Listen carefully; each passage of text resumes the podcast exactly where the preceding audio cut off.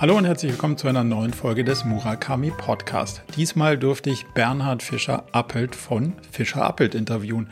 Bernhard ist nicht nur Gründer und Vorstand von einer der größten ja, inhabergeführten Kommunikations- und PR-Agenturen in Deutschland, sondern er ist auch mittlerweile Forscher, denn er hat das Thema Zukunft in Harvard erforscht und darüber ein Buch geschrieben, das Zukunftslärm heißt. Mit Bernhard habe ich ganz unterschiedliche Perspektiven der Zukunft und der Herangehensweise an die Zukünfte, die uns denn als Möglichkeiten erwarten, diskutiert und beleuchtet. Und mir hat es wie immer viel Freude gemacht, da mal tiefer einzusteigen und zu schauen, wie sich die Zukunft so entwickeln kann. Ich hoffe, euch bringt es auch ein bisschen Perspektive und Unterhaltung. Jetzt also viel Spaß in die Diskussion mit Bernhard Fischer-Appelt von Fischer-Appelt.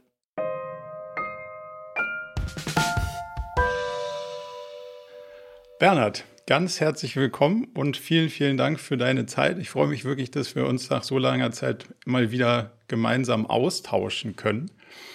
Und zum Start, weil wir gleich ganz viel in die Zukunft schauen, würde ich gern mit dir erstmal ein Stück in die Vergangenheit schauen, nämlich so in den Anfang deiner 20er Jahre. Da hast du ja den Grundstein gelegt für das, was heute so eine der größten deutschen Agenturgruppen ist. Spannend ist die Frage, was hat dich da angetrieben und was wolltest du eigentlich gründen, als ihr was gegründet habt? Also ich habe eigentlich zuerst einen Verlag gegründet und zwar für so Schülerzeitungen und Jugendmedien. Ich habe gemerkt, dass man mit äh, Journalismus damals Geld verdienen kann. Wir haben so interessante Geschichten gemacht, die so ein bisschen polarisiert haben auf eine lustige Art und Weise. Und äh, das hat dann dazu geführt, dass sich die Auflagen immer weiter gesteigert haben und die Werbeeinnahmen.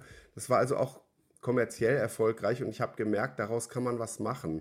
Und das hat mich beides bewegt. Der Inhalt, die Kommunikation des Inhalts und aber auch das Geschäftsmodell. Und dann kam eine neue Technologie auf, das Desktop Publishing, also das digitales Publizieren. Und das war damals mhm. eine Revolution und man hat gemerkt, daran kann man irgendwie mitmachen.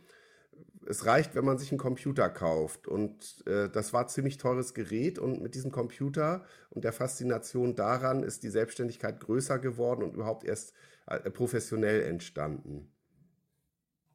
Und was hat dich dann dazu bewogen, aus dem Verlag in die Agenturwelt zu gehen? Oder was hat euch dazu bewogen? Also mich hat eigentlich immer, uns hat das Gesellschaftliche an, an Kommunikation interessiert. Äh, damals war eine Zeit, in, dem die, in der die Umweltbewegung groß war und äh, das alles so entstanden war, die Grünen und, und Abfallvermeidung und Recycling, dass man selber was tun kann. Der Regenwald war in Gefahr. Und wir wollten äh, was tun, was die Gesellschaft positiv beeinflusst. Und man hat gemerkt, wie wichtig Kommunikation dabei ist. Es war sozusagen auch mhm. Stil der Zeit, dass man immer über fünf vor zwölf spricht und die Welt sei zu Ende, wenn jetzt nicht dies und das passiere. Und das war, dass dieser Stil, dieser bedrohliche Stil, der hat eigentlich gar nichts gerissen, ganz wenig verändert und bewirkt.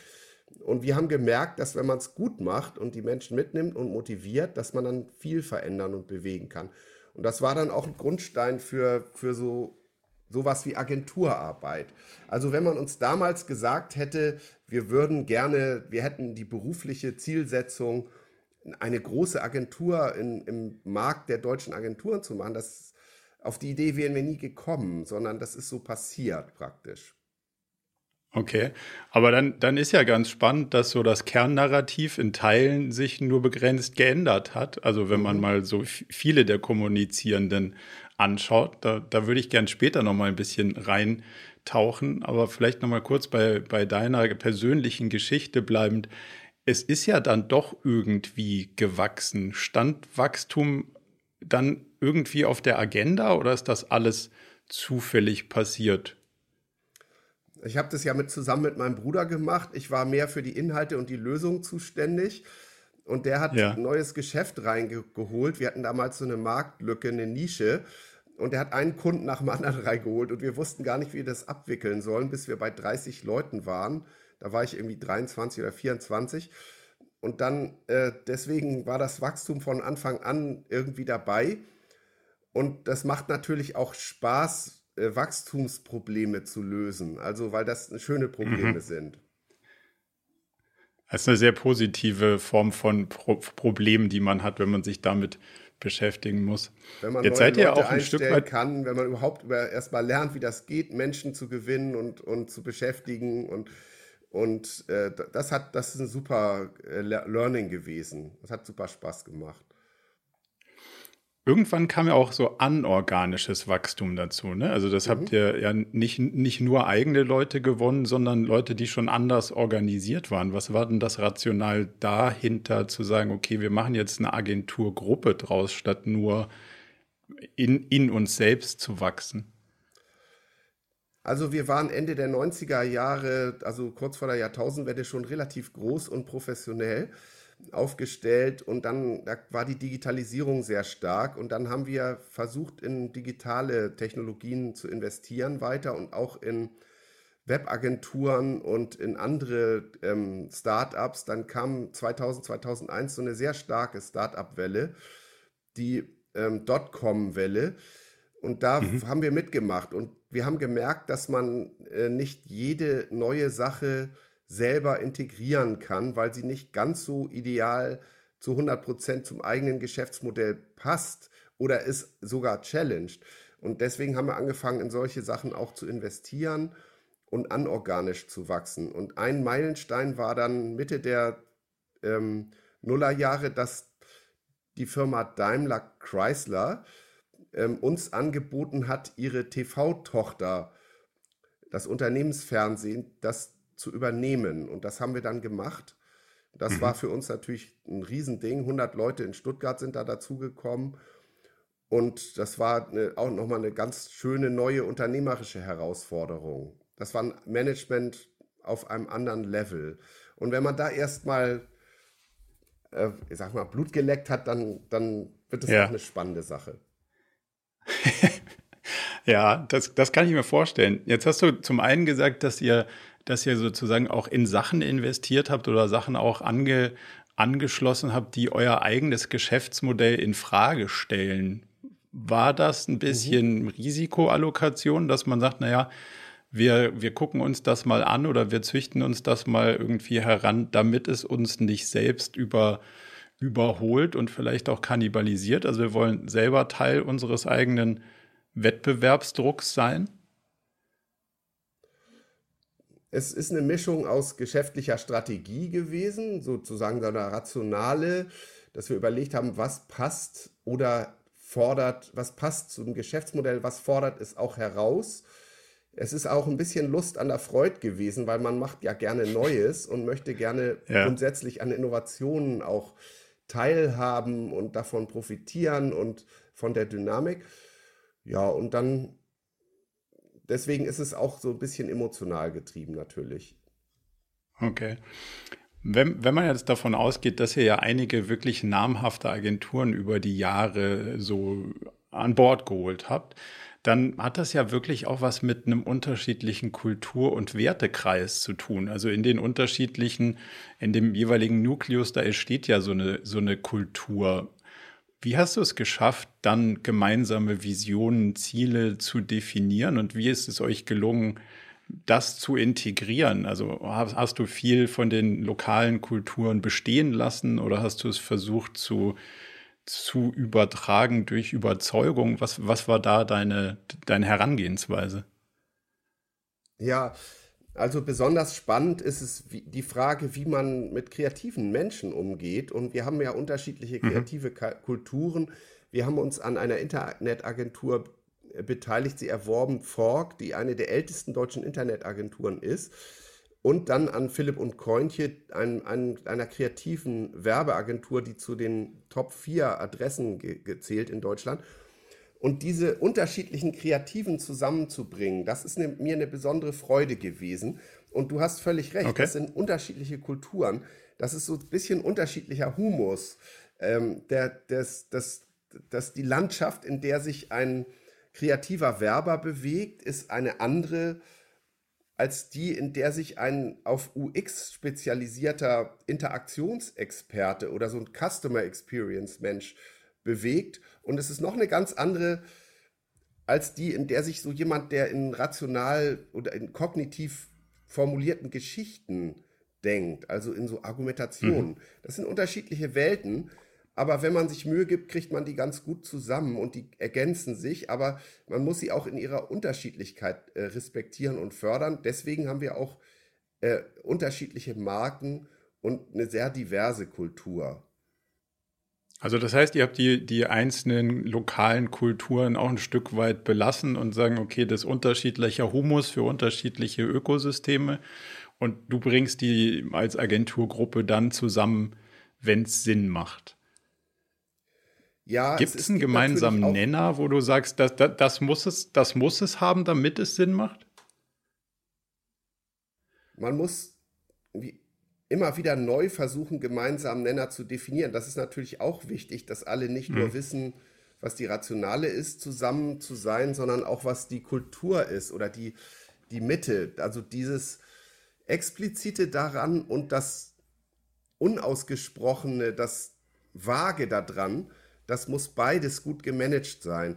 Und deswegen ist es immer neu wichtig gewesen, die Mitte ähm, zu bestimmen. Wir sind also nicht, wir fahren nicht mit der gleichen formalen Identität, mit der gleichen Marke seit Anbeginn, sondern die hat sich immer wieder verändert und entwickelt.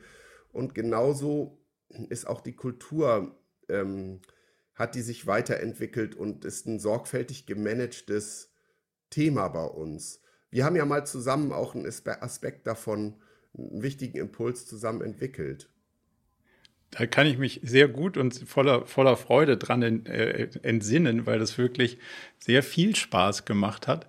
Und ich, ich weiß, dass wir um, um dieses Visions- und so nennen wir es mal Visions-Claim-Thema rumgearbeitet haben. Was würdest du sagen, ist davon heute geblieben und was hat sich verändert?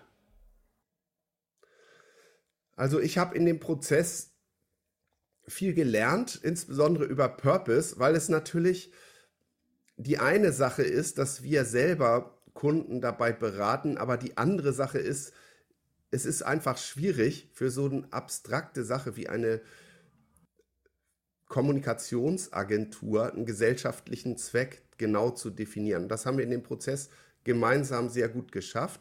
Wir haben gesagt, es geht um Wertschätzung für Aufmerksamkeit. Also, dass man nur Kommunikation macht, die die Menschen nicht belästigt, sondern die ihnen Freude macht oder sie informiert, die ihnen also Nutzen stiftet. Und das war für mich ein, ein, eine, eine, tolle Sache, das so gemeinsam zu entwickeln und dabei auch zu lernen, wie, wie man das Thema Purpose in ganz komplexen Situationen ähm, definiert ich fand auch spannend, dass du äh, mich und uns immer wieder gechallenged hast, sozusagen größer zu denken und weiter nach vorne zu denken und sich eine Aufgabe vorzunehmen, die in einem gesellschaftlichen Zusammenhang steht. Ich erinnere mich gut, dass du mit in der Außenperspektive aber deine Kunden oder eure Kunden ähnlicher Challenge unterzogen hast. So gab es gab mal sowas wie ähm, sagen wir mal, sowas in Richtung Schiffbau. Und dann war die Frage, wie kommuniziert man hier? Und, und so deine, dein Denkmodell war ja, baut doch erstmal ein gutes Schiff. Was würdest du sagen, ist, ist davon übrig geblieben, wenn man so in die aktuelle Kommunikationswelt schaut, dass das Produkt Teil des, ähm, Teil des Marketings ist? Und, und wie resoniert für dich die Aussage, klassische Werbung ist tot in dem Kontext?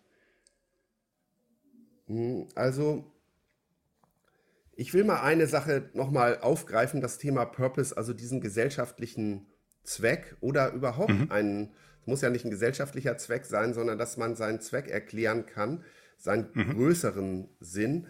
Das ist, glaube ich, nach wie vor eine ganz wichtige Facette von Erklärbarkeit, von Kommunikation. Es kann eine zentrale Facette sein. Ähm, für manche ist das ganz entscheidend und für andere ist es auch eine Bedingung, also eine Rahmenbedingung.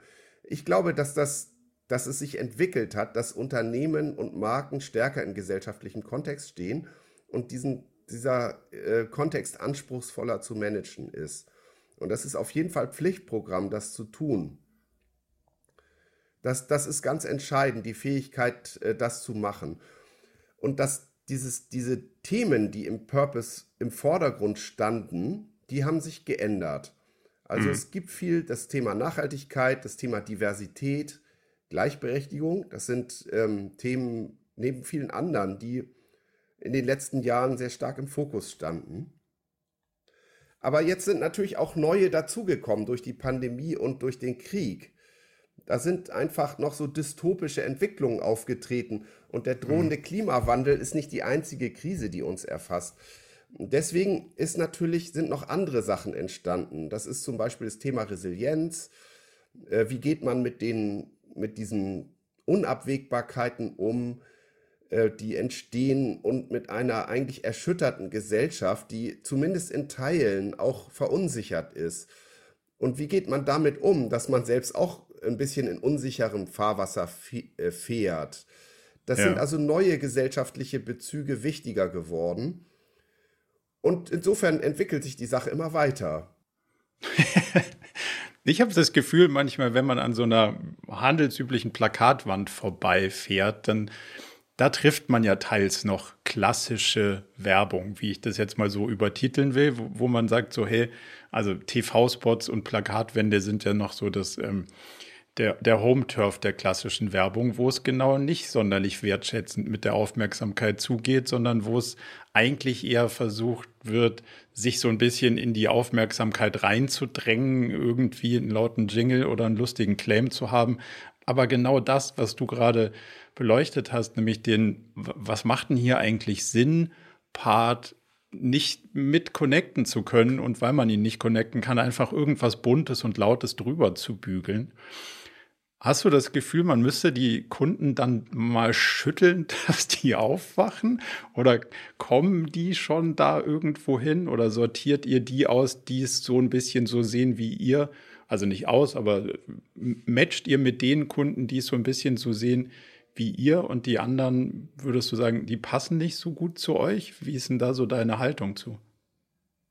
Ich glaube, dass sich das, ähm, also wir sitzen nicht da und suchen uns Kunden aus, sondern man, das ist ja so aufeinander zubewegen. Es gibt auch Kunden, auf die wir uns mhm. eigentlich nicht zubewegen, aber, aber es, es hängt normalerweise eher von den Kunden ab, mit welchen Agenturen sie arbeiten. Natürlich entwickelt sich sehr schnell so ein Miteinander können.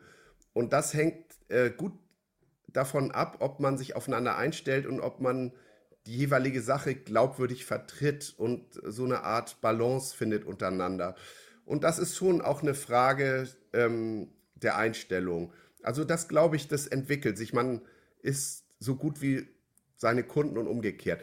Das, was du gesagt hast zum Thema Werbung, das die Werbung ist in, in großen Umbrüchen. Jetzt sehen wir aber mhm. gerade zum Beispiel eine Tendenz, dass die ähm, Binge-Watching-Kanäle Netflix und, und Disney Plus und so weiter, da, da ist ein Riesenmarkt entstanden. Man hat gesagt, das Fernsehen wird disruptiert dadurch.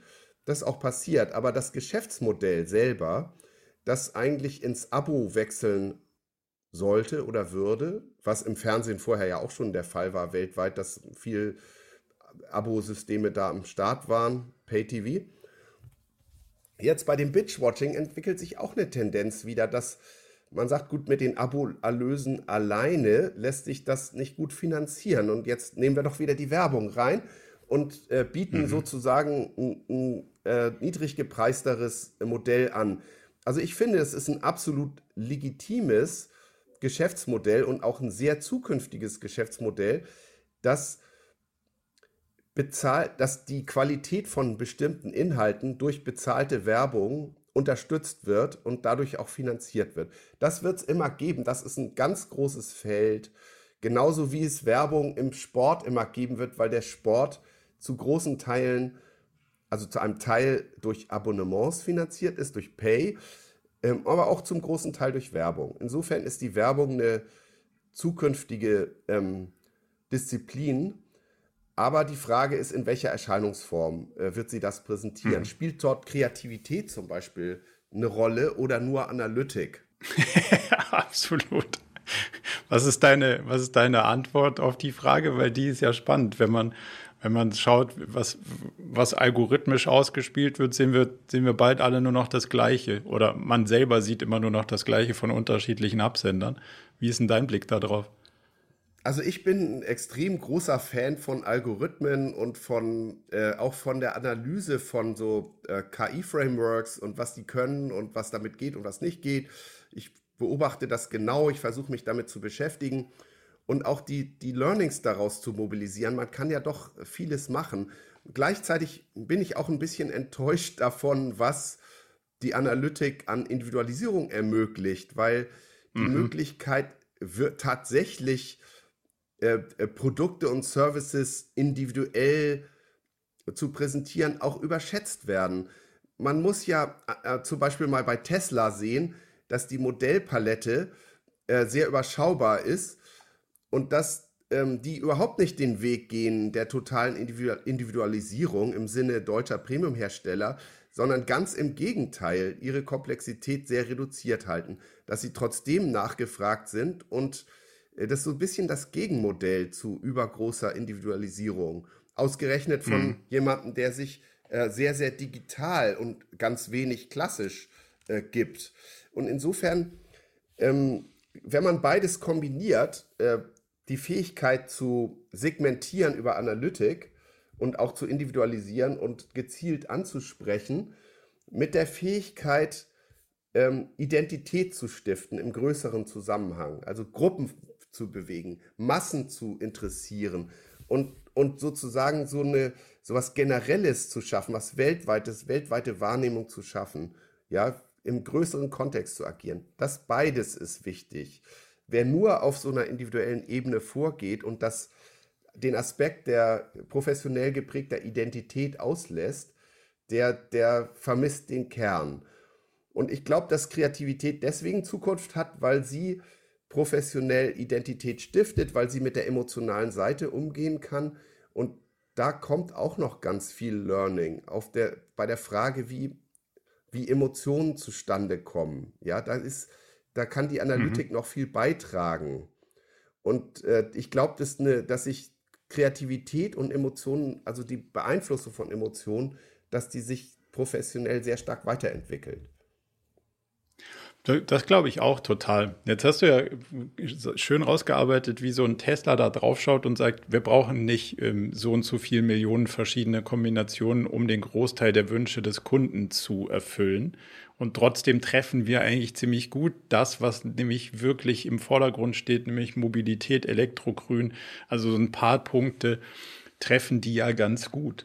Wenn man das mal diesen, diesen Disruptionsgrad und diese Kreativität, die dann auch in dieser Konsequenz steckt, auf, auf eure Branche überträgt, siehst du da Tendenzen, dass das in der Kommunikationsbranche als solches, also prozessual sich auch verändert, weil dieses, ich lade mal ein paar Agenturen zum Pitch ein, zahl saumies dafür bis gar nicht und dann suche ich mhm. mir jemanden aus, der das dann, dann machen darf das kann ja nicht der Weg sein, der uns langfristig zu den Lösungen führt, die wir da in der Zukunft brauchen. Wie siehst du wie siehst denn da diesen Innovationsprozess in deiner eigenen Branche?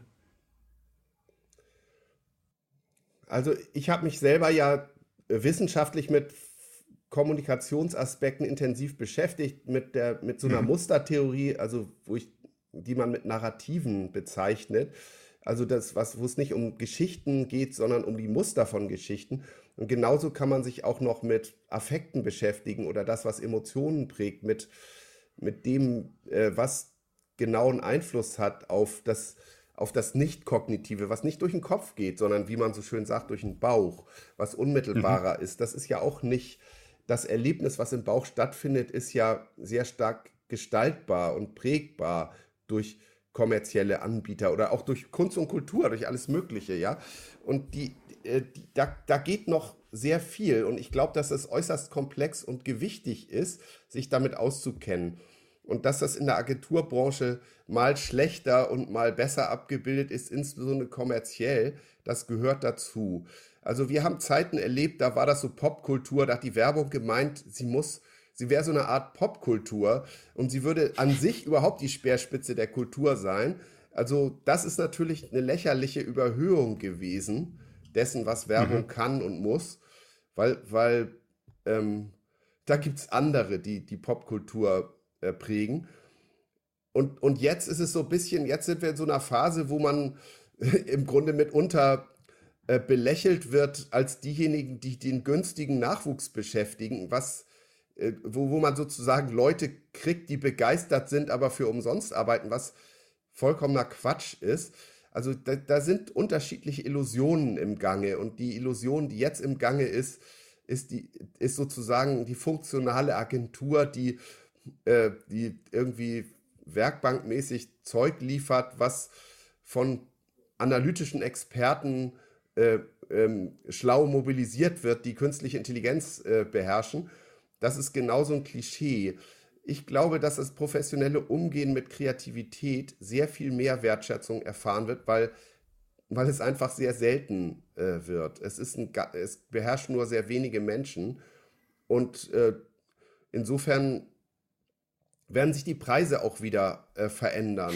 Wir kommen aus einer ja. Zeit, ja, wo Effizienz total wichtig war und wo alle, die, wo Effizienz durch Kostenreduktion ähm, im Vordergrund stand. Also man konnte alles bekommen, hat es dann billiger gemacht und, und äh, die Kosten gedrückt, was ja auch eine sinnvolle Management-Operation ist. Aber im Moment äh, sind die Dinge nicht mehr verfügbar.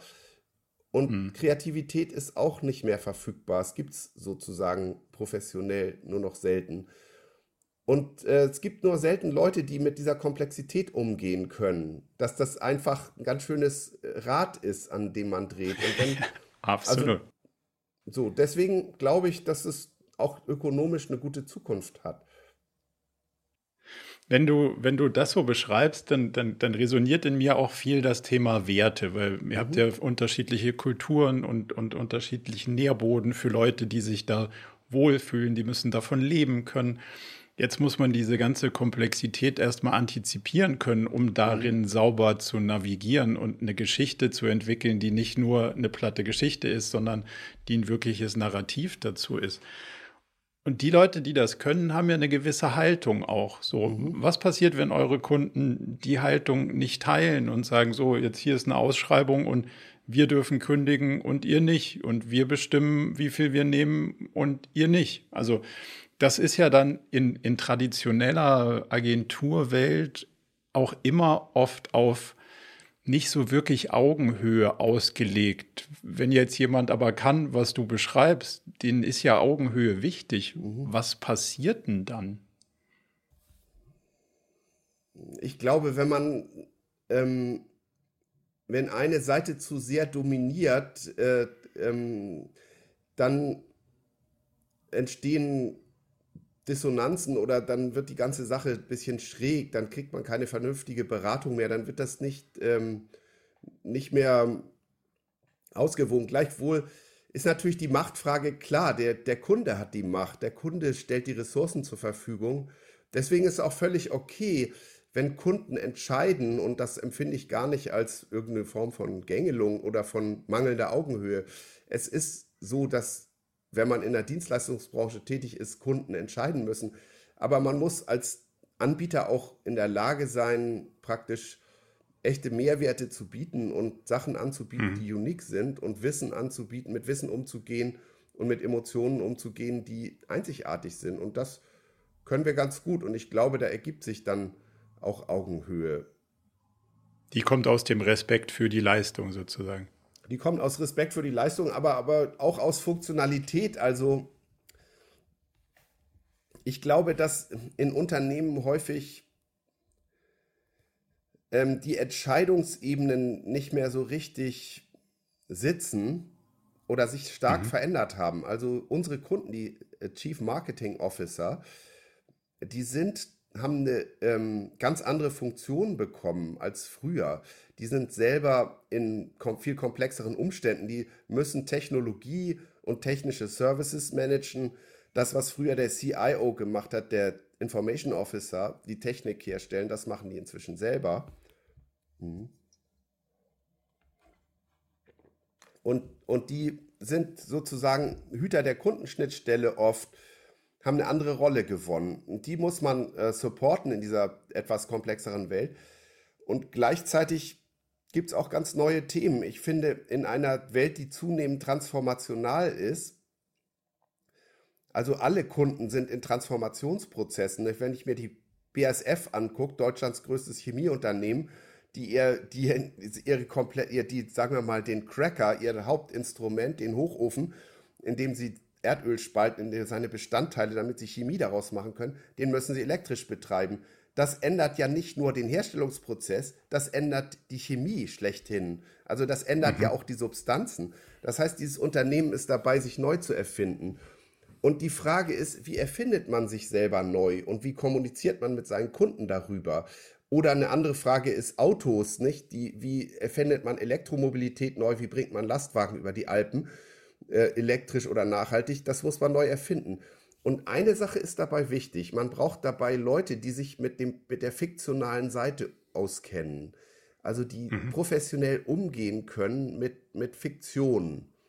Denn das, was dort entsteht, ist heute unmöglich. Das ist nicht machbar. Das muss erst noch entwickelt werden. Und mit solchen Phänomenen kann eine klassische Management-Ausbildung gar nicht umgehen. Mhm. Das, das ist ja irgendwie alles Teil der Komplexität. Da kommen wir gleich nochmal tiefer drauf.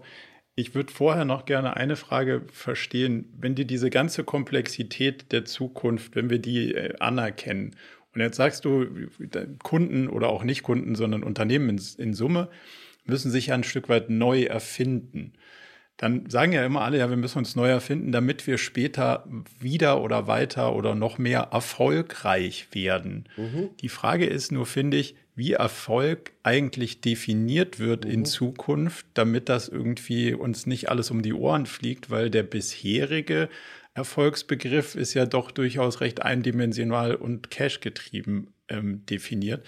Wie würdest du Erfolg für die Zukunft definieren wollen, wenn das die sagen wir mal, gesellschaftliche Maxime wird, die du, die du dann mitgibst. Mhm, du hattest auch erwähnt Haltung und Werte und die Menschen in der Branche, dass die eine andere Haltung und andere Werte haben, vielleicht als manchmal die Auftraggeber.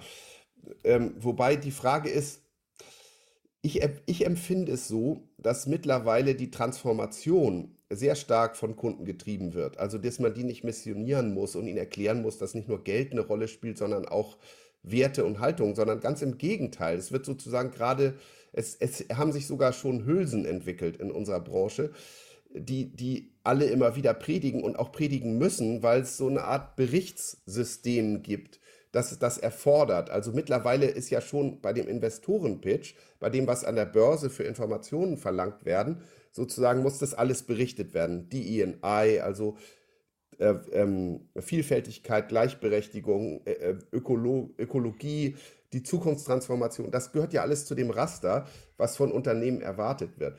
Und ich glaube, dass es wichtig ist, damit professionell umgehen zu können. Also auch nicht nur mit sich mit den Hülsen zu begnügen, sondern mhm. auch dort einen Unterschied machen zu können.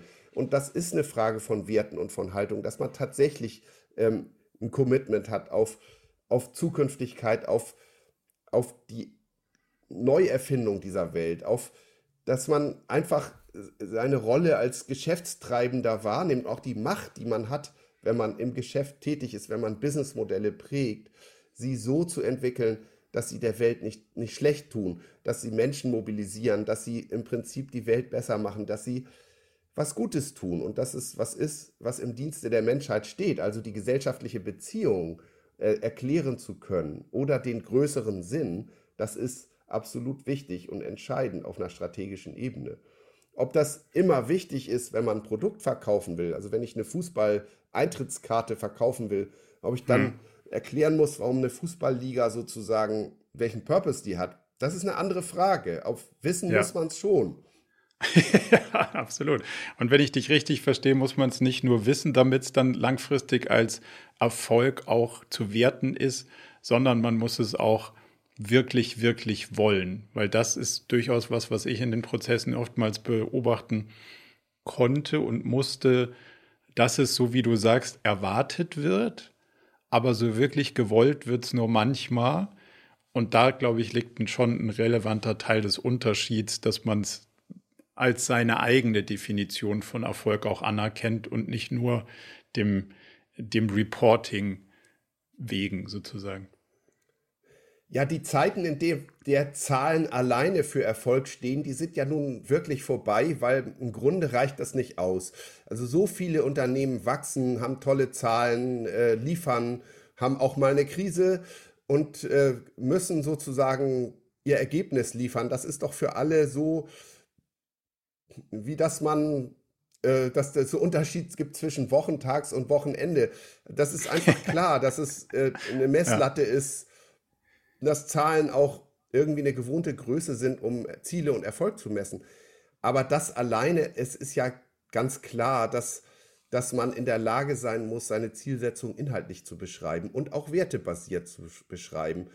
Und dass, dass man Menschen begeistert damit, äh, an einer transformationalen Aufgabe mitzuwirken, die Zukunft zu gestalten, die Mobilität neu zu erfinden oder auch ähm, sagen wir mal so, wenn man ein Wursthersteller ist, ähm, die Zukunft der Wurst neu zu erfinden. Das ist einfach eine mhm. spannende Sache, die Menschen begeistert. Daran wollen junge Menschen mitwirken.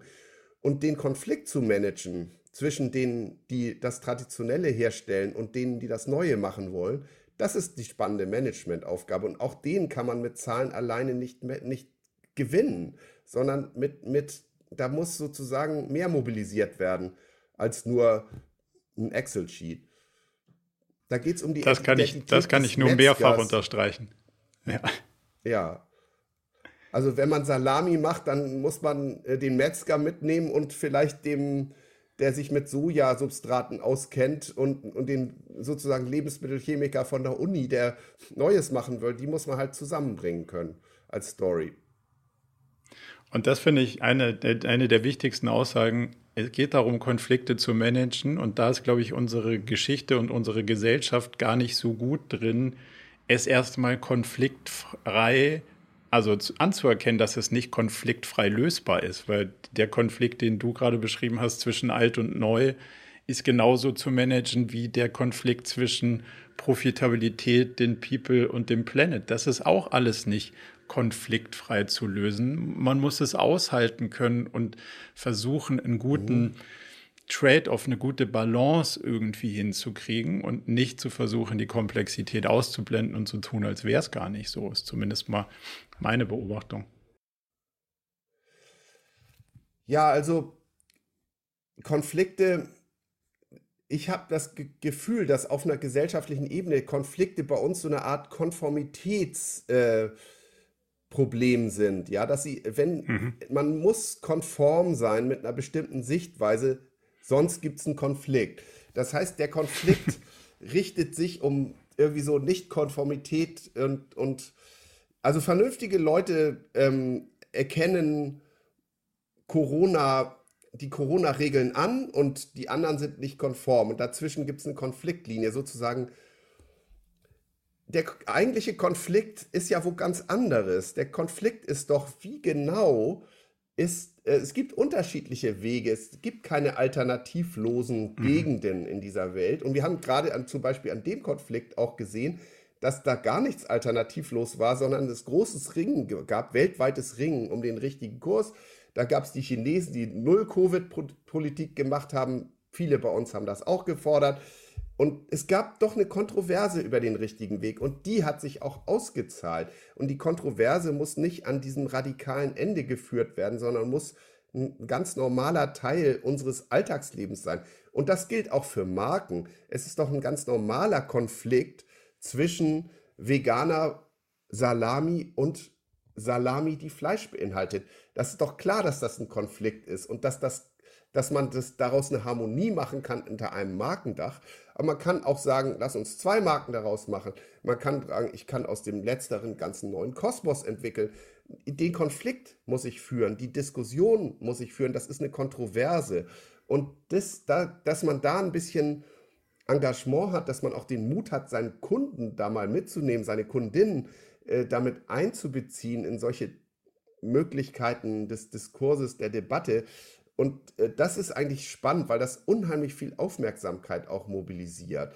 und weil das eine ganz andere Sache ist, als wenn ich bloß Konformität erzeugen will. Es mobilisiert viel mehr. Ja, und es macht also die, die, es macht den Lösungsraum ja auf. Also mhm. ich habe gelernt, dass der, das, also das kannst du auch auf normale menschliche Beziehungen runterbrechen. Das heißt, eine unreife Beziehung gestaltet sich vermeintlich konfliktfrei und eine reife Beziehung mhm. kann, kann Konflikt aushalten. Also wir können sagen, du und ich, wir haben an der und der Stelle einfach ganz unterschiedliche Ansichten. Aber es ist auch gut so und wir müssen nicht so tun, als ob wir in jeglicher Dimension dieser durchaus breiten Klaviatur konform sind. Das wäre ja auch gesellschaftlich eigentlich mhm. ziemlich langweilig und würde uns nicht sonderlich divers nach vorne bringen.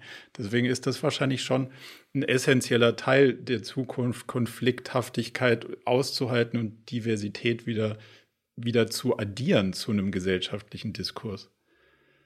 Mhm. Jetzt bist du nach Harvard gegangen um über die Zukunft zu forschen. Da bin ich zum einen ein bisschen neidisch. auf so meiner Wunschliste würde sowas auf jeden Fall auch vorkommen. Was genau hast du da erforscht, wenn es um die Zukunft ging? Also ich habe selber gemerkt, dass ich im Vorstand meiner Agenturgruppe ähm, äh, in einer bestimmten Zeit nicht mehr ganz so erforderlich war, weil da waren, äh, war ein gutes Team ist immer noch ein gutes Team, aber das Team hatte so, ein, hatte so eine Phase erreicht, wo sie ein bisschen mehr Freiraum brauchten. Und ich mhm. selber habe mich mit, äh, überwiegend mit MAs beschäftigt und wollte dann mal in Amerika gucken, wie man das Business ausweitet. Ich hatte also zwei Zwecke in Harvard. Das eine war fürs Geschäft ein bisschen gucken, wie man Amerika expandieren können, könnte.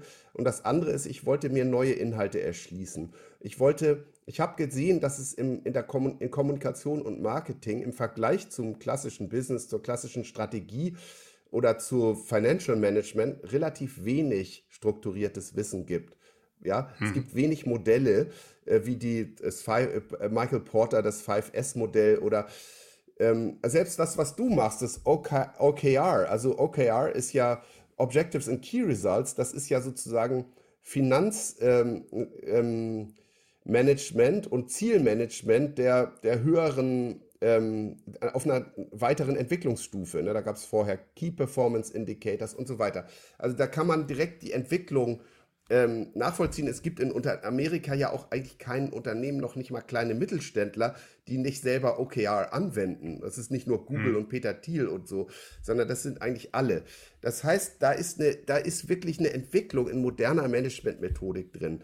Und das habe ich vermisst bei Kommunikation. Nicht, äh, dass die Wissenschaft da nichts tut, sondern dass es da Disrupt gibt zwischen der Wissenschaft und der Praxis.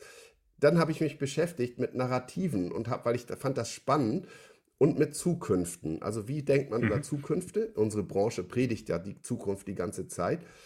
Da, also die Zukünfte, Ergebnis, man sieht die Zukünfte als Mehrzahl, als Möglichkeitsraum. Und ich habe mich mit Narrativen beschäftigt. Dann war erst die Frage, ob Narrative eigentlich bloß Geschichten sind. Es geht um Geschichten erzählen, geht um Storytelling. Und ja, da hat Narrative, sagen wir mal Theorie, hat eine lange Geschichte da drin. Wie erzählt man Geschichten in Büchern, in Filmen, wie entstehen solche Plots und die Heldengeschichte. Aber eigentlich gibt es auch die Erkenntnis über Narrative, die, da, äh, die sozusagen neuer ist und darüber hinausgeht, nämlich dass Narrative für Muster stehen also wenn man das hm. Muster verstanden hat, muss man den Inhalt gar nicht mehr im Detail verstehen. Okay. Kann, also zum Beispiel ist der amerikanische Traum so ein typisches Muster oder die deutsche Möglichkeit, den Wiederaufbau zu managen. Haben wir nach dem Zweiten Weltkrieg geschafft, ne? haben wir nach der Wiedervereinigung geschafft, das schaffen wir im Ahrtal auch. Ja? Und genau solche Musterwahrnehmung spielt bei Marken natürlich auch eine extrem große Rolle. Das, hm. das gibt nur eine endlose Möglichkeit, äh, keine endlose, sondern nur eine endliche Möglichkeit, Sinn wahrzunehmen. Und bei Sinnwahrnehmung spielen Narrative eine große Rolle. Ja. Und deswegen, damit habe ich mich beschäftigt. Und das hat mir zu, das hat mir äh, großen Spaß gemacht und mir, glaube ich, einiges ermöglicht, was im Geschäftsalltag jetzt wieder sehr relevant ist und in der Agentur. Wenn du sagst, es geht um Muster, dann mhm. ist ja das so auch das Ganze, was AI ausmacht, Muster erkennen, das Relevante. Mhm. Hast du für dich einen Prozess entwickelt, den du auch auf das Business überträgst, um die Muster dann zu erkennen und, und zu sagen, das ist die Situation im Hier und Heute, das sind die potenziellen Zukünfte und dann die Frage zu beantworten, was mache ich jetzt daraus? Mhm. Also KI ist ja überwiegend darauf spezialisiert, visuelle Muster auszuwerten, aus, die aus Daten entstehen. Also darin ist sie jedenfalls besonders stark, aus, in Bildern Muster zu erkennen oder in datenbasierten Bildern Muster zu erkennen. Äh, das, was wir machen, ist im Grunde genau das Gleiche, nur manuell. Also wir äh, haben in der okay. Tat, wie du sagst, Wege entwickelt, aus Inhalten sehr schnell Muster zu entwickeln, nicht? Also, ich sag mal ganz böse mit dem aktuellen Thema, wir befinden uns jetzt gerade im Ukraine-Krieg und das Muster hinter russischer Propaganda zu erkennen, geht sehr, sehr schnell. Und ist alles, okay. nichts davon ist, gibt es wenig neue Bestandteile daran, die kennt man alle schon. Und deswegen kann man natürlich auch recht gut, genauso wie man das Gegennarrativ der Ukrainer auch ganz gut als Muster ähm, erkennen kann. Und wenn man das kann, dann kann man sehr schnell gucken, was die Handlungsoptionen sind. Genauso könnte man es auch machen für Marken oder für Unternehmensstrategien. Also ähm, bei Elektromobilität und bei der Transformation gibt es auch bestimmte Muster oder in dem Konsumfeld äh, zwischen de, das Muster der äh, CO2-neutralen Zukunft. Da sind lauter Muster in Gange, die man aus anderen Debatten schon kennt. Und wenn man diese Muster systematisch äh, analysiert hat und wenn man auch einen kleinen Baukasten davon hat, dann kann man das sehr, sehr schnell prognostizieren, in welchen Räumen okay. sich Debatten äh, entwickeln können und was sozusagen Erklärmöglichkeiten sind. Was ist so der Korridor, in dem sich das bewegen kann?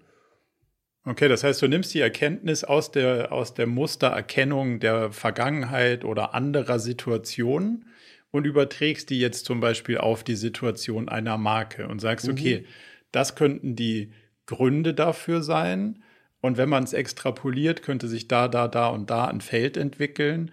Und wenn man da lang geht, muss man die Geschichte erzählen und könnte das bei rauskommen. Und wenn man da lang geht, dann, dann eben anders. Und, wenn, mhm. und dadurch, dass man das schnell und ein bisschen koloriert zeichnen kann, macht mir als Entscheider ist ein Lösungsraum auf, den ich ein bisschen strukturierter und bunter sehen kann, als wenn ich einfach nur über die Problemstellung als solches nachdenken würde. Kann man das so mhm. zusammenfassen? Ja. Wow. Das ist ein, das ist ja ein richtiges, das ist ja ein richtiges Strategietool dann sozusagen, was du, was dann aus diesem Baukasten rauskommt, oder? Ich denke ja, dass es äh, genau, es, es geht um Strategiefindung, aber es ist genauso auch die, eine Spielwiese für Kreation natürlich, ja, weil man mhm. im Grunde sehr schnell plotten kann, es ist aber eigentlich in erster Linie ein strategischer Ansatz, das, das stimmt, weil man sich da sehr schnell äh, Bilder machen kann. Und vor allem, das Schöne ist, wo die Verbindung zwischen Strategie und Kreation ist, ist aber bei Fiktion. Ja, weil in, wenn ich über transformationale Zukünfte rede, spielt immer Fiktion eine Riesenrolle. Und die wenigsten, mhm. wie gesagt, sind die wenigsten Fakten trainierten Leute können ganz können professionell mit Fiktion umgehen, weil es entweder so eine bunte Welt der rosaroten Fantasie wird, die total irgendwie äh, so mal spinnen oder so. Und, und das äh, Fiktion hat mit Spinnen nichts zu tun. Das heißt einfach, das Unmögliche weiterzudenken oder so ähnlich. Und das kann man, das kann man im Film oder so viel bunter betreiben, aber im Grunde muss ja jederzeit auch ein Ingenieur äh, eine fiktionale Welt bespielen, also indem er die technologische Zukunft äh, äh, sich vor, vorüberlegt, ja wie, wie mache ich denn wasserstoffgetriebene Flugzeuge? Oder wenn das nicht geht, dann muss ich in anderen, dann mache ich den Sprit irgendwie klimaneutral. Und wenn das nicht geht, dann mache ich wieder was anderes. Oder kann ich das Fliegen mhm. überhaupt ganz anders sehen? Das ist ja Fiktion, die Frage. Und mit Fiktion kann man auch professionell umgehen. Das ist, ist, ist keine, das ist was, was man trainieren kann. Und da kommen die Sachen das zusammen, so, auch wenn sich das komisch anhört. Nö, das, also ich, mir erschließt sich das irgendwie vom Muster her, weil, weil du sagst ja, wenn ich bestimmte Limitationen aufbrechen will, die mich im Hier und Heute irgendwie halten, muss ich mir ja kreativ eine Zukunft vorstellen können, in der was möglich ist, was heute noch nicht möglich ist. Sonst komme ich ja überhaupt nicht in den gedanklichen Lösungsraum. Und das ist wahrscheinlich was, was so ein, so ein Elon Musk, das macht er am laufenden Band und stellt so lange alles in Frage, was man weiß und sagt, naja gut, es ist nur der Stand, den wir heute wissen und bis heute hat es noch keiner anders erfunden, aber vielleicht geht es ja morgen. Das ist ja so ein bisschen der Teil des Fiktionalen, der da irgendwie mhm. zugegebenermaßen sehr amerikanisch, aber, aber zumindest mal rüberkommt. Mhm. Du hast ein Buch geschrieben über deine Erkenntnisse mit dem Titel Zukunftslärm. Jetzt haben wir ein bisschen über Zukunft gesprochen. Lärm hat was leicht negativ konnotiertes. Das ist nicht Zukunftsgeräusch, sondern es ist Zukunftslärm. Wieso Lärm? Ich sag mal so, das, was zum Metaverse passiert, ist doch Lärm, oder? Das ist eine, da habe ich unterschiedliche Fiktionen zu. Ich kann mir sehr viel da, dazu vorstellen, aber ich kann mir auch sehr viele Sachen vorstellen, mhm. die ich gerne nicht würde, wie sie am Ende rauskommen. Mhm. Aber es ist wahrscheinlich auch eine Menge Lärm dabei. Mhm. Also ich finde es wahnsinnig spannend, dass die Zukunft des Internets, also du kannst ja, äh, als wenn ich mich auf Zukünfte spezialisiere, ich finde es ja toll, dass so intensiv über Zukünfte nachgedacht wird. Und mein Punkt mit dem Lärm ist ja nur, dass man ähm, nicht glauben sollte, dass das Metaverse jetzt gerade in Kalifornien entwickelt wird von Mark Zuckerberg und sich zusammengesetzt haben. Und ja. wir können darüber diskutieren und warten ab und spekulieren und dann warten wir, bis es kommt und dann, um es dann zu adaptieren. Sondern dass man erkennt, dass das Metaverse eine Fiktion ist, die im Film entwickelt worden ist und in der Literatur. Ähm, mhm. die sich dann, die dann aufge, die sozusagen dann über eine Zeit lang irgendwie intellektuell diskutiert worden ist und irgendwann hat das ein amerikanischer Konzern aufgegriffen und sich umbenannt. Und das ist ein Meta. Und ja, dann geht das weiter. Und die, die, das Muster hinter solchen Zukünften ist immer ähnlich, dass sie nämlich irgendwie entwickelt und geprägt werden. Und das bedeutet doch für uns, dass wir auch eigene Zukünfte entwickeln und prägen und nicht in diesen Lärm der An Sachen, die uns auf uns einprasseln, mit der, dass wir da mit der Einstellung rausgehen, wir sind zu spät, wir haben es irgendwie verpasst, wir sind hinterher, mhm. wir müssen aufholen und, und wir müssen es nachmachen. Das ist eine lächerliche Haltung für das peinlich sozusagen, finde ich. Da wird dann der Schneid ja. doch direkt abgekauft. Abgekauft. Also ich, und insofern, man kann auch was mitgestalten, was äh, mitprägen, dem voraus sein. Und wir sind in genauso vielen Dingen äh, dem, dem Thema auch voraus. Natürlich sind wir nicht in allem die Ersten. Die Amerikaner sind größer und können die Supermarktkasse eher neu erfinden in Kalifornien. Das ist klar. Aber ich sag mal, es geht um die Haltung zu Zukünften, dass man nicht sich so das als so Geprassel sieht oder als einen Trend, den man erschnüffeln kann. Kommt jetzt das Metaverse? Ja, 2025. äh, ach nee, ja. 2028 kommt's. Aber dann in der Version 4.0. Und äh, so diese Diskussion meine ich, ne? diese trendbasierte Augurie um Zukünfte. Und ich sehe das eher, ich finde zum Beispiel die ernsthafte Spekulation in dem Lärm um das Metaverse, finde ich die spannende Frage, ja. Ist es, wird es wirklich äh, virtuelle Realität sein, die dominiert? Ist das wirklich das Mantra oder ist es eher das Augmentierte? Wird es eher die Ampel sein, mhm. an der ich, also wird das Internet eher überall sein? Und mir, also da einfach unmerklich, ich gehe zur Ampel, die wird grün, ohne dass sie einen gelben Button hat, und zwar, weil sie weiß, dass ich da bin, äh, entsteht das, ist, wird das mehr in den Alltag gehen. Ähm, was passiert da genau? Und darüber kann man sehr systematisch spekulieren. Und das ist das Spannende daran. Also sie, eigene Fiktionen zu entwickeln und auch nutzenbasierten, muss man natürlich überlegen, welchen, ich kann jetzt über die Kommunikation der Zukunft und die Kommunikation mit dem Internet der Zukunft überlegen und mir dazu was entwickeln. Andere entwickeln andere Sachen.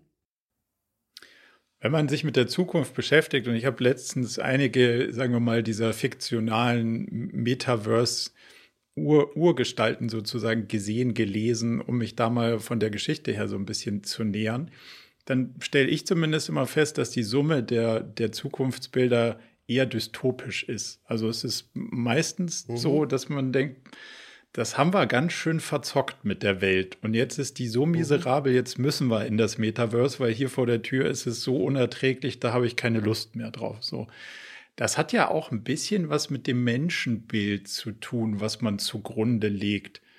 Wie, wie, wie blickst du drauf, wenn du das Menschenbild der Zukunft extrapolierst? Ist der Mensch grundsätzlich gut, böse, beides? Was nehmen wir an, um unsere eigene Fiktion für die Zukunft zu gestalten? Ich bin da bei Martin Luther, nicht? Wenn die Welt morgen untergeht, pflanze ich trotzdem heute einen Apfelbaum. Ist ein guter Satz. ja. Okay, das heißt, also, du hast immer noch die, die, die Zukunft, ja. Ja, Optimismus, äh, äh, ähm, vielleicht, ach, wie man das selber nun irgendwie theologisch sieht oder irgendwie so kulturell, das äh, aus meiner Sicht ist es sinnvoll und auch nützlich, vor allem aber wertebasiert, wenn man sich selbst ein optimistisches Lebensmodell konstruieren kann. Ähm, das, mhm. das ist eigentlich wirklich hilfreich im Leben, wenn man Optimist ist und bleibt, trotz aller Dystopien.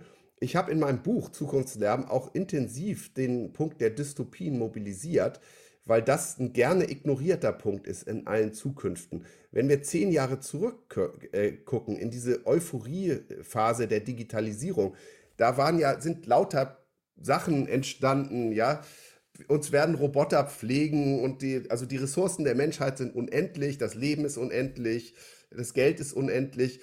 Und ähm, das, das war so ein sehr euphorisches Bild. Natürlich war schon damals vieles eine Dystopie. Für, also für manche Menschen ist ewiges Leben eine Dystopie. Ja, für mhm. es ist es ist eine Dystopie, wenn Maschinen allzu schlau werden und uns auch noch überholen und uns das vielleicht regieren, was für eine schreckliche Dystopie und so weiter. Aber die Dystopien, die tatsächlich gekommen sind, die sind uns eigentlich ja auch bekannt. Die Pandemie wissen wir, dass das alle 30 bis 50 Jahre oder so, manchmal auch alle 20 Jahre die Welt heimsucht. Wir wissen, dass Kriege mehr Alltag sind für die Welt. In Europa haben wir Glück gehabt. Ähm, die Amerikaner haben nicht so Glück gehabt, die sind ständig in Kriege involviert. Das ist für die auch mehr Alltag, für die Russen sowieso. Ja, also äh, Krieg ist leider irgendwie was, was, also es, es, sollte uns, es ist schrecklich zu vermeiden, aber es sollte uns auch nicht aus der Bahn schmeißen, sagen wir, wir müssen irgendwie damit umgehen. Wir, es ist nicht das Ende der Welt, was ansteht, vermutlich, ja. Und hm. wenn dann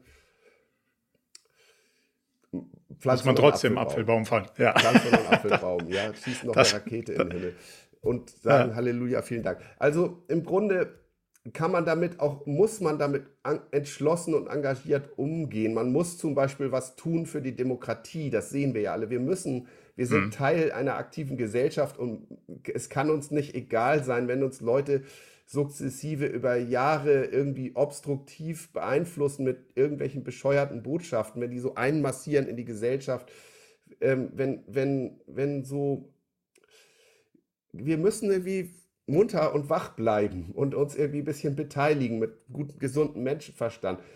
Oder auch Marken und Unternehmen müssen sich als Teil einer Gesellschaft, aktiven Teil einer Gesellschaft sehen. Die müssen, wollen ihren Erfolg haben, aber sie müssen auch wissen, wo ihre Haltung, ihr Herz liegt. Und äh, gut, dass so viele Unternehmen da boykottiert haben in diesem Konflikt und da mitgemacht haben, recht zögerungsfrei äh, auch verzichtet haben auf, auf Geschäftsmöglichkeiten und gesagt haben, hier jetzt was, wo es nicht mehr weitergeht, geht es nicht mehr weiter. Und da muss, müssen wir auch dann aufhören, äh, pragmatisch zu sein an der Stelle. Hm. Also in dem, ich habe so eine. Hm? Sag gerne. Ja, ich wollte auch noch zu dem Buch sagen, weil du das angesprochen hast. Ich finde, das ist mhm. ja äh, über Zukunft nachzudenken, ist eine Methode, die, die man sich so aneignen kann, so eine im Sinne von äh, fünf Punkte und dann kommt das sechste dabei raus. Das, das habe ich da auch beschrieben, Dystopie, Utopie, äh, Ich-Perspektive, Wir-Perspektive und die meisten Zukünfte haben eine technologische, äh, also te Zukünfte treiben sich immer gut, wenn sie sozusagen eine technologische äh, Komponente haben. Aber es geht eigentlich eher um die Art und Weise, wie man darüber denkt, äh, da, weil die mhm. Haltung und das Denken über Zukunft als sozusagen optimistische, offene Lösungsraum, äh, das ist viel wichtiger. Also, dass man nicht denkt, man könnte das aus Trends ableiten, was in Zukunft passiert, oder man könnte es vorhersehen. Ja. Und ähm, trotzdem ist natürlich Beschäftigung mit Trends immer spannend, aber Trends sind so wie die, äh, das sind Glow, der passiert mal. Nicht? Ich fand ab auch ein paar historische Trends reingeguckt. Wenn es ist besonders lustig, diese nukleare Zeit, nicht? Da hat man nukleare Autos entwickelt und Leben auf dem Mond. Hilton hat eine Hotelkette auf dem Mond äh, äh geplant und hat schon Tickets oh. äh, verschenkt dafür.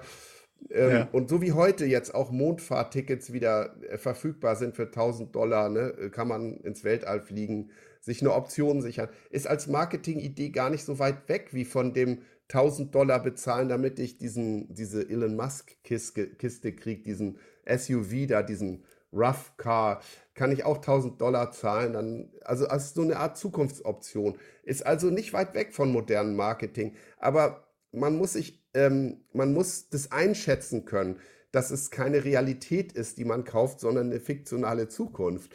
Und, und mhm. das, ähm, das ist es halt. Und insofern produziert das Unternehmen eher den Eindruck von Zukünftigkeit mit so einer Vorgehensweise, als, als dass es ähm, und dadurch entsteht Realität. Ne? Dadurch, dass dann tausend Leute auf die Zukunft wetten, äh, Leute, tausend Leute tausend Euro auf die Zukunft wetten, dadurch wird dann Zukunft erst möglich. So entsteht mhm. Zukunft. Das ist genau das, was man verstehen muss darüber. Wer immer nur die Gegenwart und die Realität plant, wird, nicht in eine, Zukunft, wird eine Zukunft nicht gestalten können. Ne, wer nicht darüber hinausgeht, was heute möglich ist. Und das ist auch in dem Buch drin. Der Gedanke der Unmöglichkeit ist besonders wichtig und spannend, genau wie Konflikt wichtig ist und spannend. Nicht an das Unmögliche zu denken und das Unmögliche möglich zu machen. Das ist nicht genau einschätzen können, was möglich ist. Das ist es nicht, was uns nach vorne bringt, sondern genau mhm. einschätzen können, was unmöglich ist und das dann lösen. Das, das ist, eine, das ist eine schöne Perspektive. Mhm. Ja, aber ein, ein, zentraler am Ende des Tages. Ist ein zentraler Unterschied in der Sichtweise, genau. Ja, finde ich spannend. Ja, vor allen Dingen auch, weil das Thema Planbarkeit und wir sagen die Zukunft vorher und so, da ist ja immer noch im klassischen Management dieses, naja, wir machen das mit der Agilität, aber am Ende drei Jahresplan und Businessplan für ein Jahr, das Budget muss schon stimmen. So, also das ist ja genau irgendwie genau genau dieses Spannungsfeld anzuerkennen. Das wird sich alles irgendwie ein bisschen anders entwickeln und und den Mut zu haben, an die von dir beschriebene Grenze zu gehen und daran zu robben und zu sagen, jetzt lass, lass mal von der wäre es nicht schön, das Unmögliche möglich zu machen und mal sehen, wie weit wir da drankommen, ob das jetzt in der Vorhersage stimmt oder nicht. Das ist ja noch mal eine ganz andere Frage. Ich würde gerne noch eine Perspektive von dir verstehen. Ich habe mal ein Zitat gelesen von einer ziemlich ähm, damals großen Konferenz. Und das war so die Eröffnungsrede. Und der, der Redner sagte, ist die Welt um uns herum, die dreht sich so schnell, der Mensch kann überhaupt nicht mehr mit dieser, mit dieser sich verändernden, mit der Geschwindigkeit der sich verändernden Rahmenbedingungen Schritt halten. Das ist mhm. quasi unmöglich geworden. Kurze Pause, Auflösung war dann dieses Zitat von dieser Konferenz von 1921. Das heißt, Sehr schön. Offensichtlich haben die Menschen vor uns schon Ähnliches gefühlt. Aber das ja ist ja das irgendwie ja so ein, so ein, nicht die Ausrede, weil die so erzählen Seufzer, wir uns ja dann. Nicht so ein narrativer Seufzer. es wird immer schneller, es wird immer, immer, immer schneller. Ist so ein Seufzer, der würdest ist, ist sympathisch. Ja, aber würdest du sagen, das hilft uns oder wird es gar nicht immer schneller und lauter und, und verändert sich aktuell? War es schon immer so und wir müssen einfach weiter lernen, der Sache ins Auge zu blicken? Naja, so ein guter guter Business-Apologet würde dir ja jetzt nachweisen, dass die Zeit zwischen der Entwicklung des Telefons und des Handys, dass die noch irgendwie, keine Ahnung, 100 Jahre war und die Zeit zwischen, ähm, wo das, äh, zwischen dem Zeitpunkt, wo das Auto erfunden wurde und wo es elektrisch wurde auch, aber dass es jetzt viel schneller geht, weil jetzt die ganzen aktuellen Innovationen so an Geschwindigkeit zugenommen haben, dass es nur noch ein Jahr dauert, bis also die, die Zeit, die das Telefon gebraucht hat, um die Welt zu gehen, war lange. Die Zeit, die das Internet gebraucht hat, viel kürzer. Und die Zeit, wo mhm. Netflix braucht, um die Welt zu gehen, ist noch Monate. Okay. Also wird es offensichtlich exponentiell schneller. Und so what? Aber äh, das finde ich, ich weiß nicht, das ob das so ist. Ist eine Sichtweise, ja, das, das ist, das ist wahrscheinlich richtig. Ob unsere Welt deswegen unbeherrschbarer wird oder für uns Menschen schwerer zu handhaben, äh, glaube ich nicht. Also weiß ich nicht. Die Leute. Ich glaube, die Möglichkeiten entwickeln sich ja genauso schnell. Also vorher hatte ich kein Smartphone, jetzt kann ich mir Netflix draufschaffen und morgen auch wieder drunter. Das heißt, dass ich muss jetzt nicht sonderlich viel zu tun, um Schritt zu halten.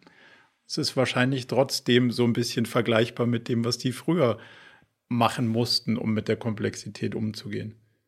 Ja, das war also es ist spannend zu gucken.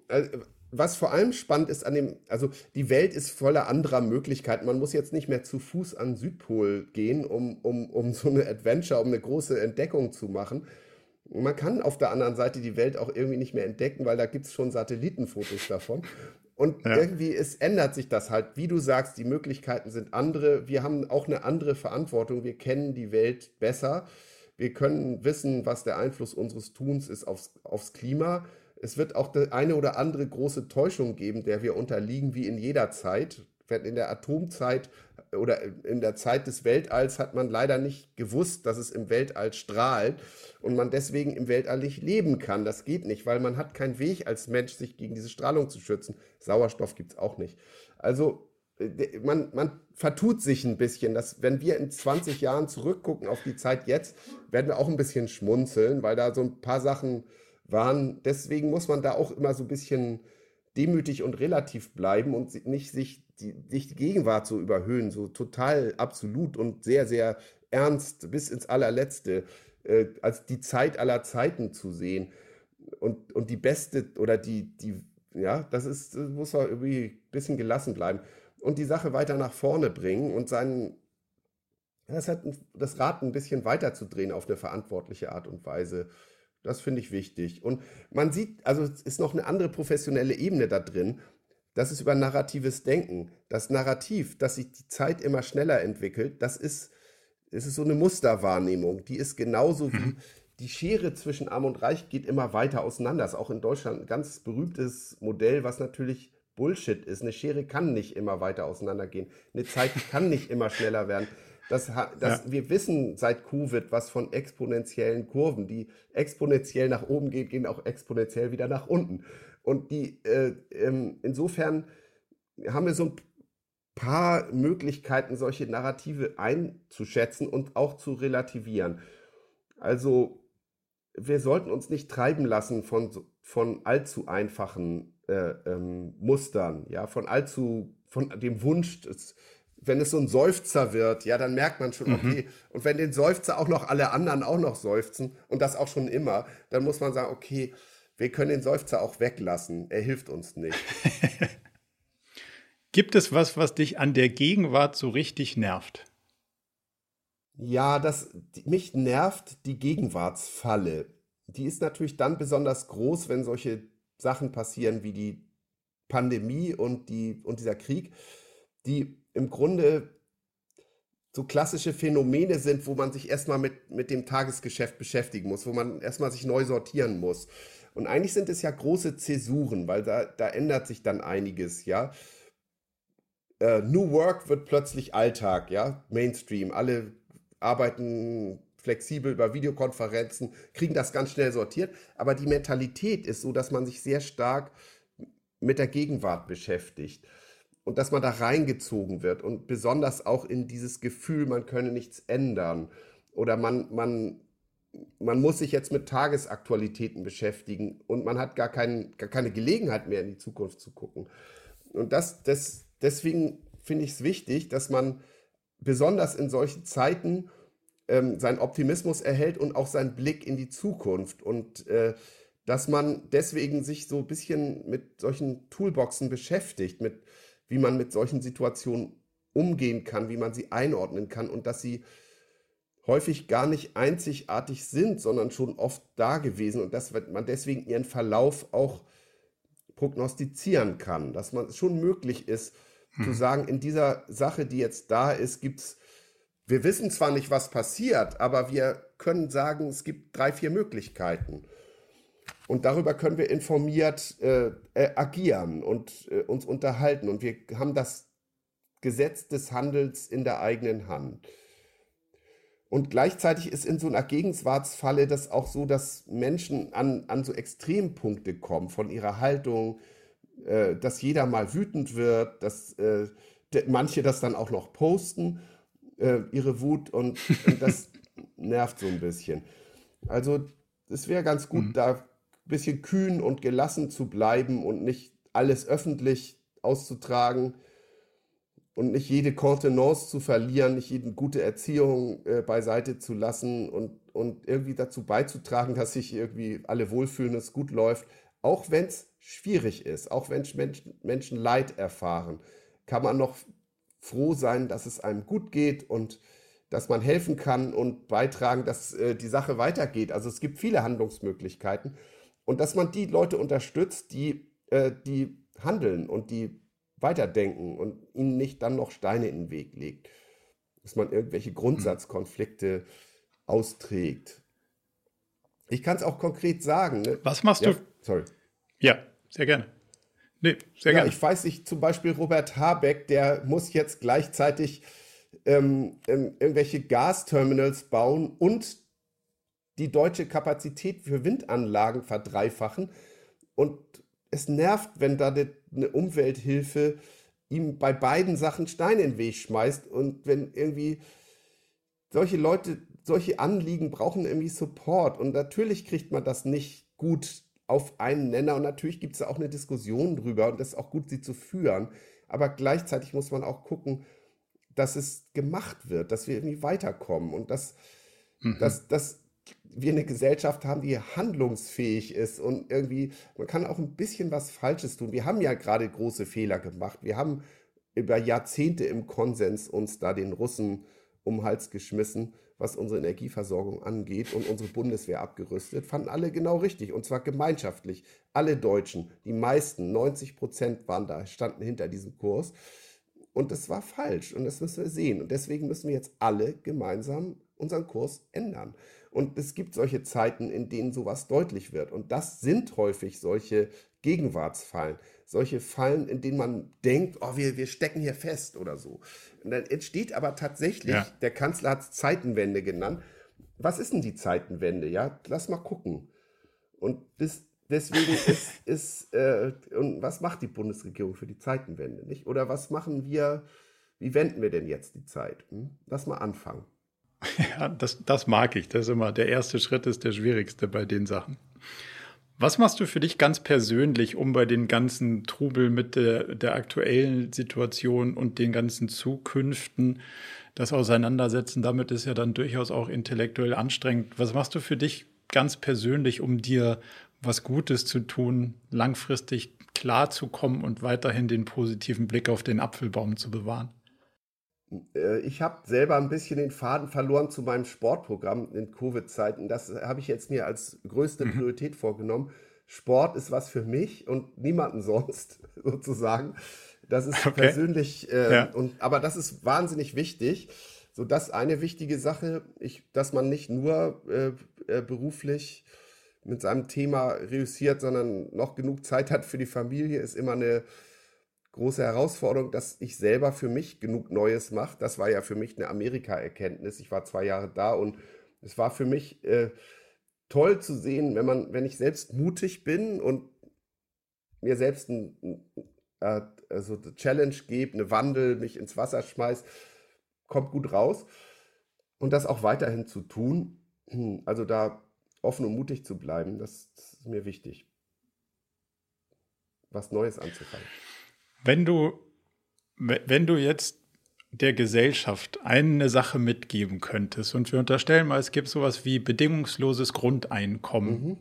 Allerdings nicht so ganz 100% bedingungslos, sondern an eine Bedingung geknüpft, nämlich man muss eine Stunde am Tag sich mit einer Sache beschäftigen, die du definieren kannst, damit jeder sein bedingungsloses Grundeinkommen kriegt und damit wir alle in einer erstrebenswerten Zukunft aufwachen, was wäre diese eine Sache, die du uns als Gesellschaft auf den Zettel schreiben würdest?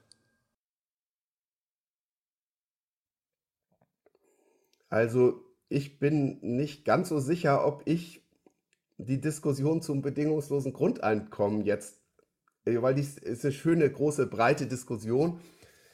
Also die will ich ja. jedenfalls, das ist, das ist vielleicht, ähm, das ist eine gute, ich sage jetzt mal eine Provokation ein bisschen für mich, weil ich bin ja Unternehmer und ich tue mich immer äh, ja. Äh, schwer damit. Hm. Unterstell mal, das gibt den, den, den, politischen Diskurs hätten wir hinter uns, sondern es, es gäbe das. Die und du kannst Sache, jetzt die, die Bedingungen sozusagen. Ich glaube, dass äh, ich fände es eigentlich ganz schön, wenn wir von diesem in Deutschland von diesem pessimistischen Selbstmitleid ein Stückchen wegkämen und von diesem gleichzeitigen pessimistischen Selbstmitleid, äh, was gepaart ist mit der Idee, dass wir selbst äh, die Welt moralisch reinigen können und auch tun, weil wir ja im Grunde genommen die nachhaltigste Zukunft gerade entwickeln und die Ingenieure sind, die das alles neu entwickeln. Also so eine Kombination aus Selbstkritik und Überheblichkeit, dass, dass wir uns schaffen, so eine Mentalität äh, zu geben, die offen, dass, wir, dass dieses unsere eigene Identität mal wieder einen Schritt macht nach vorne. Und äh, das fände ich ganz toll, wenn sie, wenn die Deutschen engagiert, optimistisch, bissig sind und anspruchsvoll und aber auch ein bisschen toleranter und diskursiver. Also wenn sie selbst die Deutsche, Deutschen ihre Mentalität mal upgraden, das fände ich super spannend, wenn es gelingt. Aus dem Merkelismus, das würdest du dann über fand, ja aus diesem äh, total ja. Pragmatismus irgendwie mal was ja was zu machen, was uns äh, irgendwie mutiger macht zusammen. Also würdest du sozusagen den, den, der Gesellschaft auf den Zettel schreiben, tägliche Selbstreflexion über das eigene Selbstverständnis, so ein Stück, um, mit der Hoffnung, dass wir mutiger nach vorne blicken. Ja, wir haben ja so viel vor. Wir müssen ja nur Europa neu erfinden, nachdem Großbritannien rausgefallen ist und da im Osten gerade Krieg ist und die Franzosen fast Nazi gewählt hätten, müssen wir irgendwie Europa gemeinsam neu erfinden. Wir müssen dafür sorgen, dass unser nächster Nachbar, die Russen, die, die sind 300 Kilometer von Berlin, da dieses Kaliningrad, dass, dass die irgendwie, äh, wir müssen die irgendwie im Schach halten und mit bitte, bitte geht's nicht mehr. Und wir müssen irgendwie mhm. gucken, dass, dass äh, die, äh, es gibt so viele Sachen und wir müssen auch beim ganzen Konsum, da kriegen wir jetzt lauter Erschütterungen, die aus China kommen und unsere Markenmentalität, äh, wir wollen nicht immer nur die Amerikaner kopieren in, in, unserem, in unserer Kultur, in unserem Konsum, in unseren Marken. Wir wollen auch eigene tolle Sachen haben, die besseren Autos, dass die dürfen nicht aus, keine Ahnung wo kommen und äh, oder die bessere Zukunftsmobilität und wir haben so viel vor und wir müssen die Bildung neu erfinden. Die ist immer so toll gewesen in Deutschland, ist ein Bildungsland. Jetzt sind wir, da haben wir da so einen kleinen Blechschaden erlitten ähm, in, in in der Covid-Pandemie. Haben andere auch erlitten, aber, ja. aber die so, unsere, wir müssen uns ein bisschen upgraden. Let's go. Okay. Ja. Ah, ich mag den, ich, ich mag den Aufruf. Guter, guter Fastabschluss. Als allerletzte Frage würde ich noch den, den Blick aufmachen. Dein Buch ist auf jeden Fall auf der Empfehlungsliste. Welche Bücher, Podcasts, Vorträge darüber hinaus haben dich in letzter Zeit begeistert, dass du sagst, das wäre super, wenn man das gelesen hat oder das hat dich zumindest mal inspiriert, weitergebracht, begeistert, gelesen, gehört, gesehen? Äh, ich gucke immer ganz gerne, also ich bin dir in alter Verbundenheit, ähm, äh, gucke ich immer gerne in das OKR-Thema rein, was dich bewegt und was dich darüber hinaus bewegt. Es hat mich selber mal geprägt und uns geprägt. Das finde ich spannend. Ich gucke natürlich in viele Sachen ähm, rein, die Alexander Kraftschick macht bei Pro7 Sat1 in seine Podcast. ähm, eine der interessantesten mhm. äh, Firmen in Deutschland. In die ganze Podcast-Schiene, auch die Philipp Westermeier natürlich, den Kosmos, den er aufgebaut hat, sein eigener Podcast, bin ich regelmäßiger äh, Konsument. Ich vermisse ein bisschen was Intellektuelleres in Deutschland, weil da ist irgendwie noch so eine Lücke, das ist in Amerika anders gefüllt, da ist aber auch die Podcast-Bewegung viel, viel größer. Ähm, Joe hm. Rogan mhm. und so sind natürlich auch kontroverse Akteure, die man sich immer anguckt. Ich finde, da kann man aber einen sehr guten Sense entwickeln für Themen ganz generell in, in der Podcast-Szene. Und äh, finde ich sowieso spannend, dass Audioinhalte äh, irgendwie noch viel vor sich haben und viel gewichtiger werden als Bücher, sagen wir mal so. Deswegen muss das nächste Buch Zukunftslärm eigentlich ein Podcast werden. Und, und okay. ja, so, so sehe ich das. Ist das ein Ausblick in die Zukunft? Wird es den Bernhard Fischer Appelt Podcast geben? Vielleicht. Wäre eine gute Idee. Mit dem. Okay. dann, dann lass uns mit dieser, mit dieser hoffnungsvollen Blickrichtung in die Zukunft für heute Schluss machen, auch wenn ich noch ganz viel Freude und Fragen hätte. Aber vielleicht finden wir irgendwann die Gelegenheit, uns, uns zu, einem, äh, zu einem weiteren Recap mal wieder zu treffen. Aber für, für den Moment ganz, ganz herzlichen Dank für deine spannende, spannenden Berichte von deiner Reise und, und deine, wie auch, wie ich immer finde, sehr positiven Sichtweisen und Inhalte. Danke dir, Marco, dir auch alles Gute und weiterhin viel Erfolg mit deinen vielen Aktivitäten. Dankeschön. Danke. Bis bald.